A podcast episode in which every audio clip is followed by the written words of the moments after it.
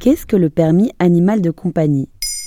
Merci d'avoir posé la question. Les confinements imposés durant la pandémie de la Covid-19 ont poussé nombreux Français et Françaises à adopter des animaux de compagnie. Une compagnie qui permettait de vivre moins douloureusement la solitude chez soi et de prendre plus souvent l'air que l'heure journalière autorisée. Devenue une contrainte au sortir du confinement, malheureusement, beaucoup de ces animaux se sont retrouvés abandonnés. Mais l'abandon des animaux, ce n'est pas nouveau. C'est vrai, chaque année, quelques cent mille bêtes sont abandonnées. Selon un article de West France, la France serait une championne de l'abandon en Europe. Pour remédier à ce problème, une proposition de loi contre la maltraitance animale a été adoptée jeudi 18 novembre 2021 par le Parlement. Un projet qui encadre de manière générale le bien-être animal. Il sera dorénavant plus contraignant d'adopter, de posséder ou de vendre un animal de compagnie. Il faudra donc un permis, c'est ça?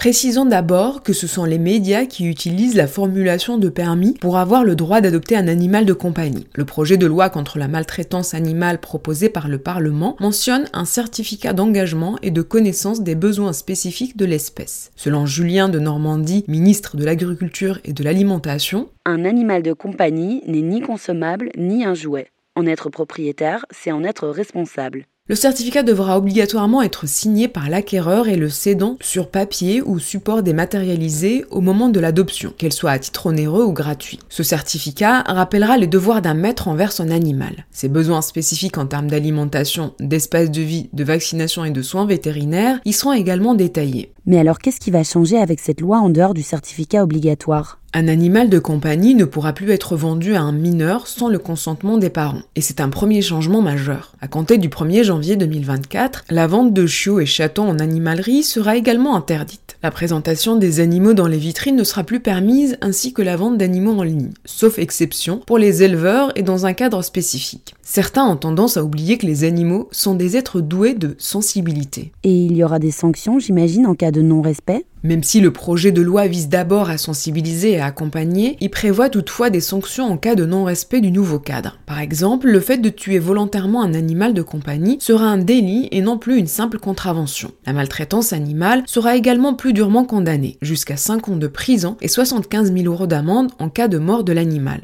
Les personnes condamnées pour maltraitance devront suivre un stage de sensibilisation et celles à qui il sera interdit de détenir une bête seront inscrites au fichier des personnes recherchées. Voilà ce qu'est le permis animal de compagnie. Maintenant, vous savez, un épisode écrit et réalisé par Zineb Souleimani. En moins de 3 minutes, nous répondons à votre question. Que voulez-vous savoir? Posez vos questions en commentaire sur les plateformes audio et sur le compte Twitter de Maintenant vous savez.